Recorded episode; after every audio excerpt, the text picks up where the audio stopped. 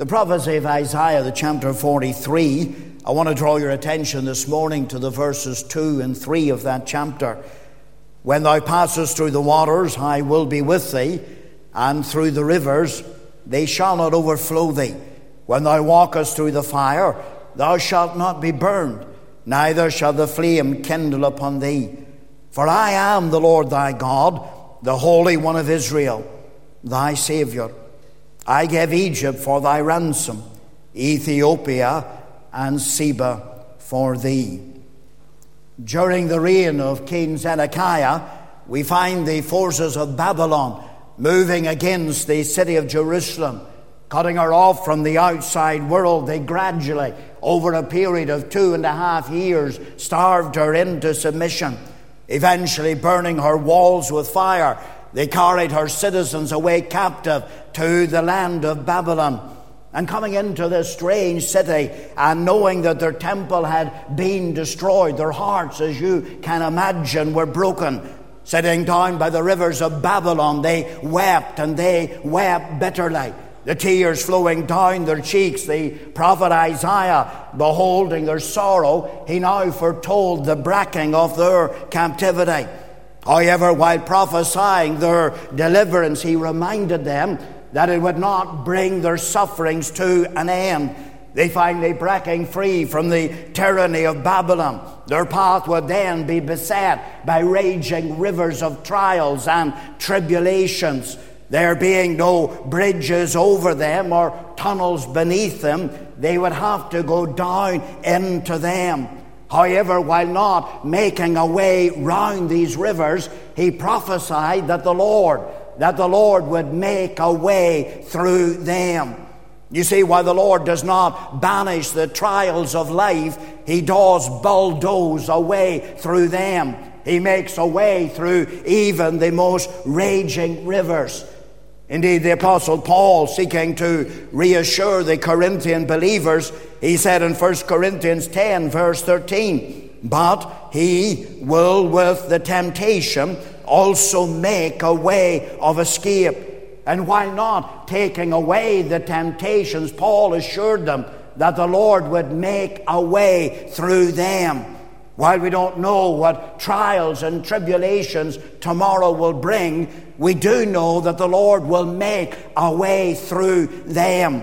In every trouble, in every trial that comes our way, He always provides an escape hatch. The hymn writer, taking up the pen, wrote, God, any rivers you think are uncrossable, God, any mountains you cannot tunnel through, God specializes in things thought impossible. He does the things that others cannot do. And while those trials in your life may feel like the river Jordan in uh, my flood, yet the Lord is able. He is able to make a way through those trials. He's able to make a way through those troubles that often come in and swamp the life. He is able to make a way through. He won't take away the trials, He won't take away the troubles, but He will make a way through them. And so I want simply this morning to draw your attention to these words of the Lord. I want you to notice, firstly, here that there is a path to be considered. Being redeemed, they became heirs of tribulation, passing out into the prairie of life he warned them that their path would be beset on every hand by swirling waters and by burning flames. But you notice here concerning these trials that they were progressive. He said in verse 2 When thou passest through the waters, I will be with thee, and through the rivers, they shall not overflow thee. When thou walkest through the fire, thou shalt not be burned. Notice here it was not if but when thou passest through the waters, having gone through the waters, he then said that they would go through the rivers and then through the flames. And there is in these words an increasing intensity. While the waters are dangerous, yet they do not possess the power and the swiftness of a river. While the river is able to seize its victim and able to carry him away, yet unlike the fire, it is unable to consume the body or cause the same excruciating pain.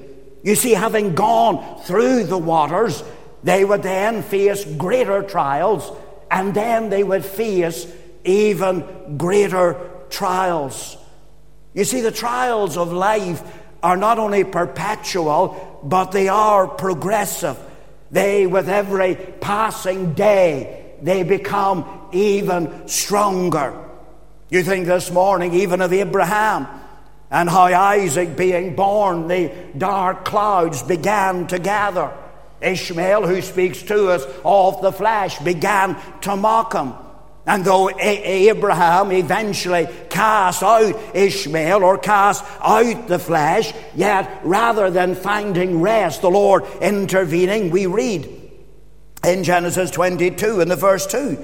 And he said, Take now thy son, thine only son, whom thou lovest, and get thee into the land of Moriah, and offer him there for a burnt offering upon one of the mountains which I will tell the off, despite having gone through nine major trials. Yet the Lord now tells him to take the dagger and with his own hand to drive it into his son, his only son's beating heart. You see, the more Abraham went on with God, the more he cast off the flesh, the greater the trials and afflictions that came into his life. You see, the stronger the Christian becomes, the stormier the seas that God sends him to sail in. Having overcome the waters, then there will be the rivers, and then there will be the fire. You ever go down to the coast, and the closer you come to the shore, the more numerous and the more dangerous the rocks and the waves become. And so it is in the Christian life. The closer you come to heaven, the more and the sharper the trials and the troubles of life come. Having overcome youthful lust, you then face in middle age, middle life the temptations of materialism. And then in older life, you face the fears, the fears of death itself. You see, the more you go on with God, the stronger the trials that come your way. Have you, child of God, overcome the waters? Then there will be the rivers. Have you overcome the rivers that have flooded into your life and almost swept you away? Then prepare yourself because then there will be the fires. You see, it is not if but it is when, when thou passest through the waters, when thou passest through the rivers, when thou passest through the flames. You see, believer, our life in this world is one of trials, it is one of afflictions. How we need to prepare ourselves because those trials become greater with every passing day. Not only were they progressive, but you notice also here they were plentiful. Setting forth their path, he said in verse 2 When thou passest through the waters, I will be with thee, and through the rivers. They shall not overflow thee. When thou walkest through the fire, thou shalt not be burned. As we have already seen, this is not vain repetition. As water differs from the river, so the river differs from the fire. While the water seeks to pull its victim down, the river seeks to sweep him away, carrying him in its raging torrents. The fire burns and it consumes the flesh. Each of them attack the body in very, very different ways. And as such, he was here reminding them that their trials would not always be the same they would vary. You see, Satan's devices are not only subtle, but they are several. He attacks from many different directions and he uses many different devices. Indeed, James taking up his pen and reminding the, the, the Jewish converts of this, he said in James 1, verse 2, My brethren, count it all joy when ye fall into divers temptations. The word divers there not only carries the thought of many, but also the thought of, of variegated. In other words, he was saying that their trials would come in many different shades, shapes, and sizes. You see, the trials of life are not only unavoidable, but they are unpredictable. They come in many, many different ways. During the 1982 Falkland War, the Royal Navy's three and a half thousand ton destroyer HMS Sheffield was sunk by a single missile. It was later discovered that the missile was picked up by radar and it was correctly identified as a French Exocet missile. However, the ship's computer had been programmed to ignore Exocet missiles as being friendly. You see, if the devil cannot overcome you by your foes, he will then seek to overcome you by your so called friends. Isn't it true how many Christians have been led astray, not by the ungodly, but they have been led astray by another carnal or another foolish Christian? You see, the devil has many, many different devices. You need to guard not just one part, but you need to guard every part of your life. If he cannot overcome you by the eye gate, he will then seek to overcome you by the ear gate. If he cannot overcome you by that means, he will then seek to snare your foot. And believer, the devil has many different devices. We need to be on our guard. We need to be in watch because he will come when we least expect it. And often he will come with devices and from angles that we would never, never have thought possible. His devices are many. Not only were they plentiful, but you notice they were piercing.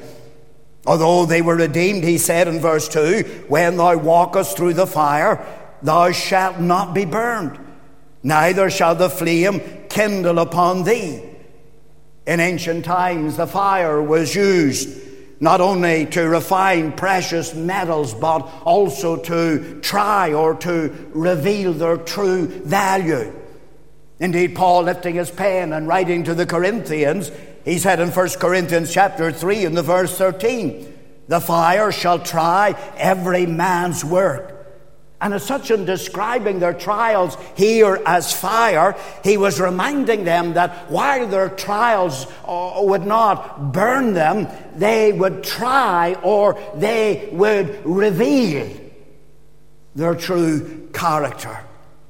You see, the trials of life are sent not to destroy us, but rather they are sent to discover us. They're given to reveal the true character of our lives and of our neighbours.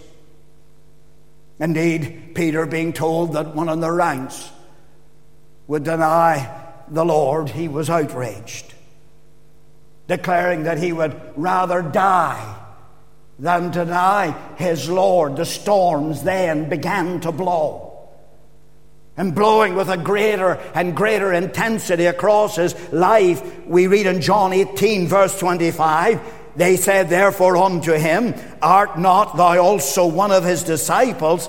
He denied it and said, I am not.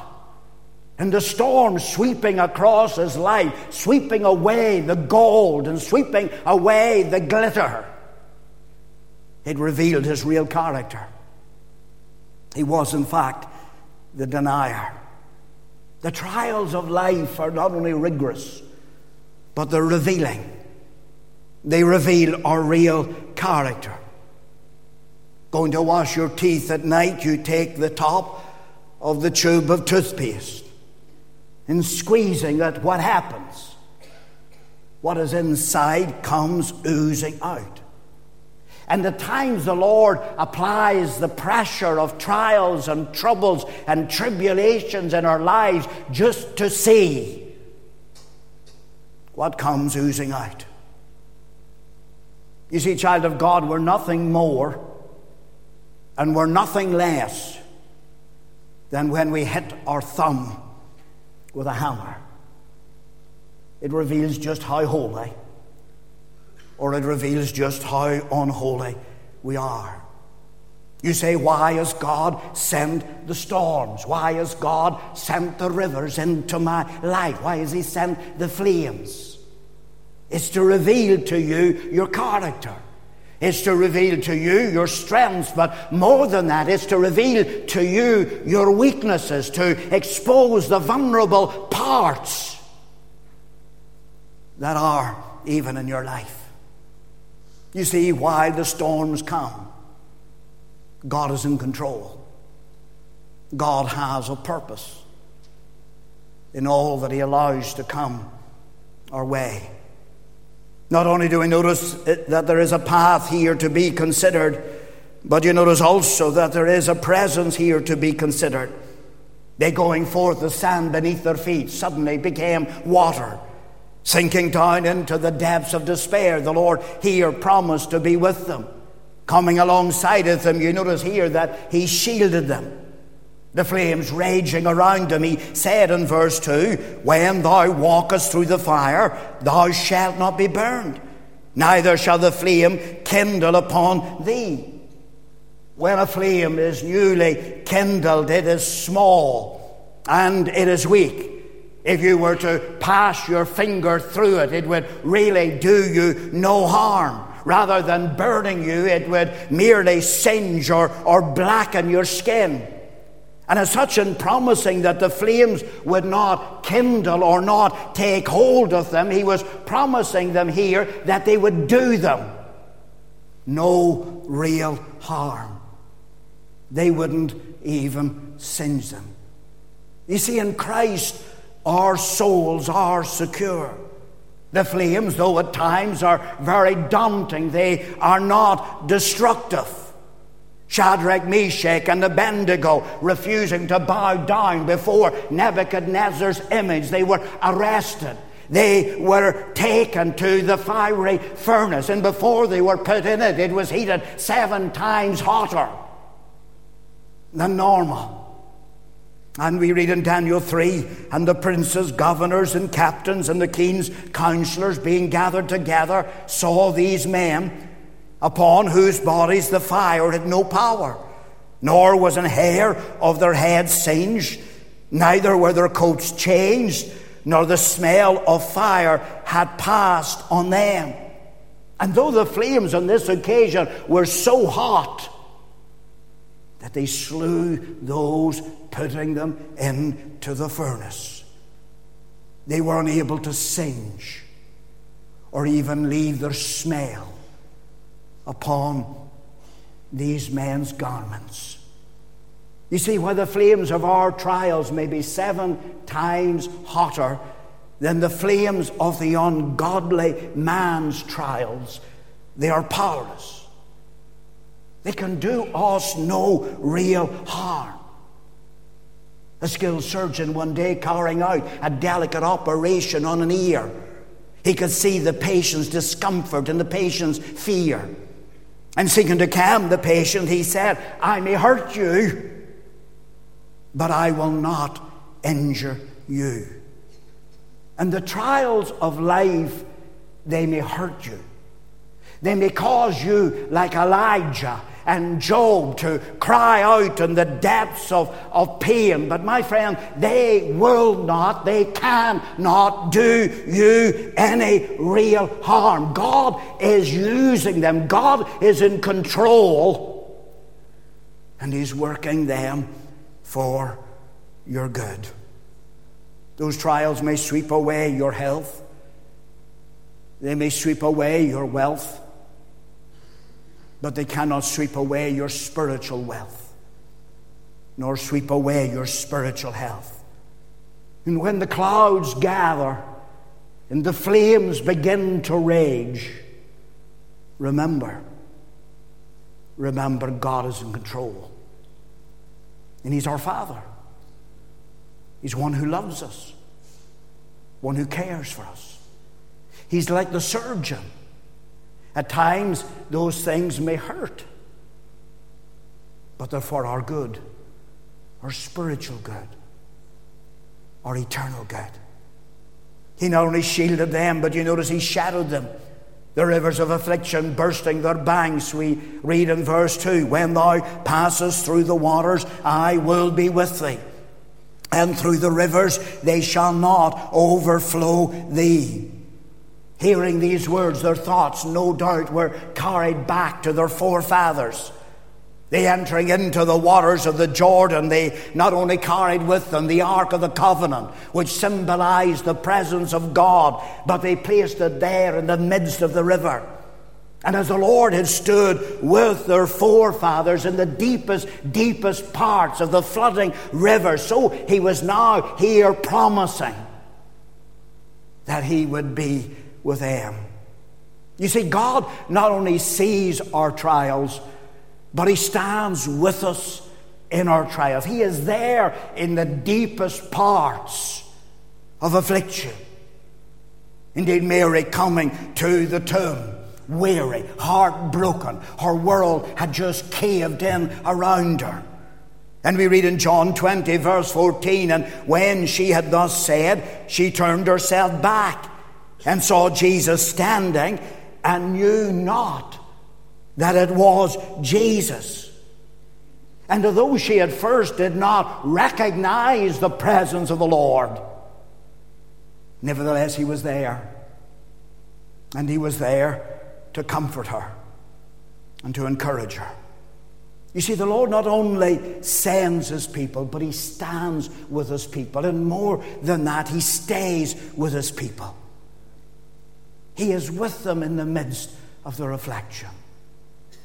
John Wesley, facing those cold waters of death, he lifted up his hands and with great energy he cried out, The best of all, God is with us.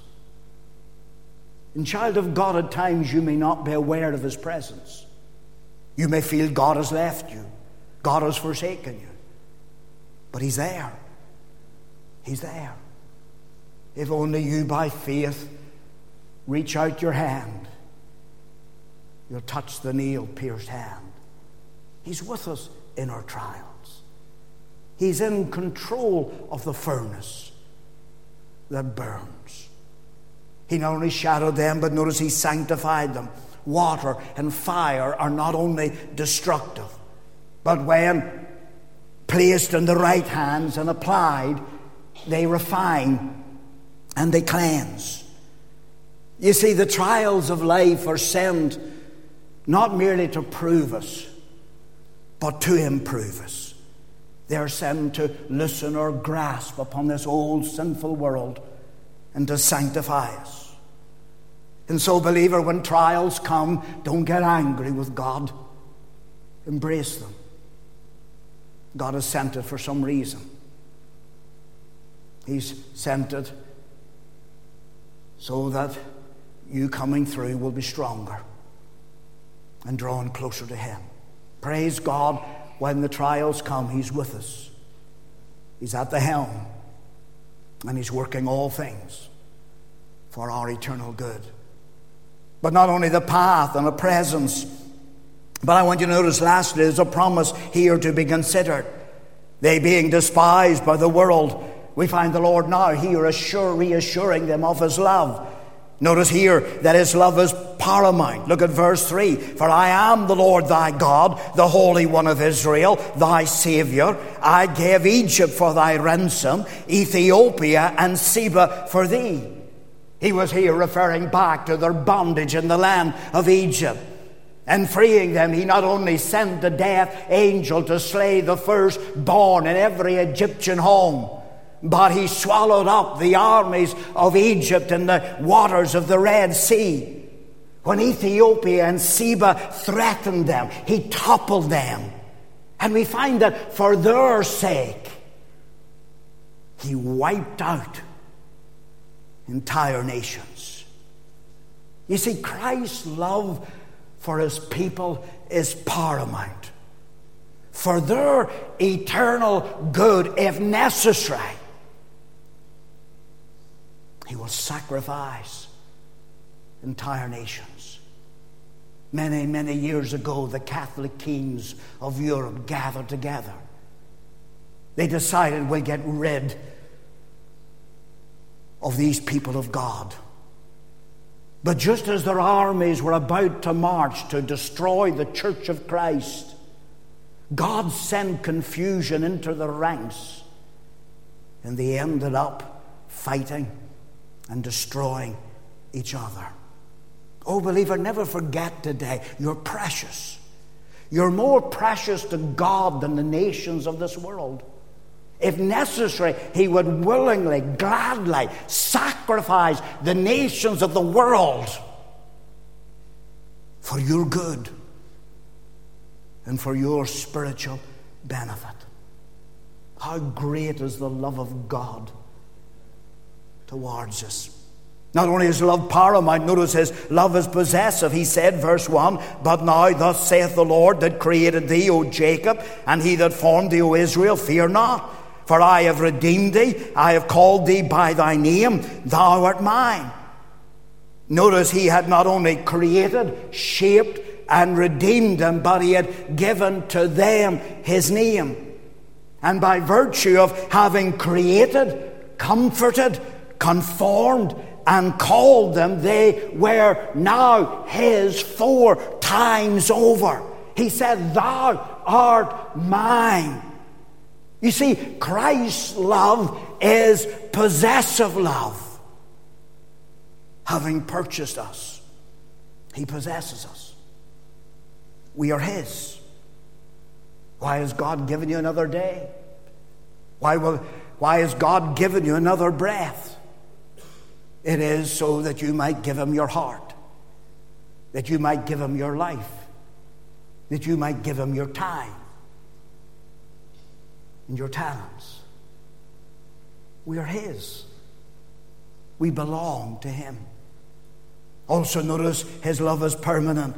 He said in that verse 4 Since thou wast precious in my sight, thou hast been honorable, I have loved thee. You notice he puts it in the past tense I have loved thee.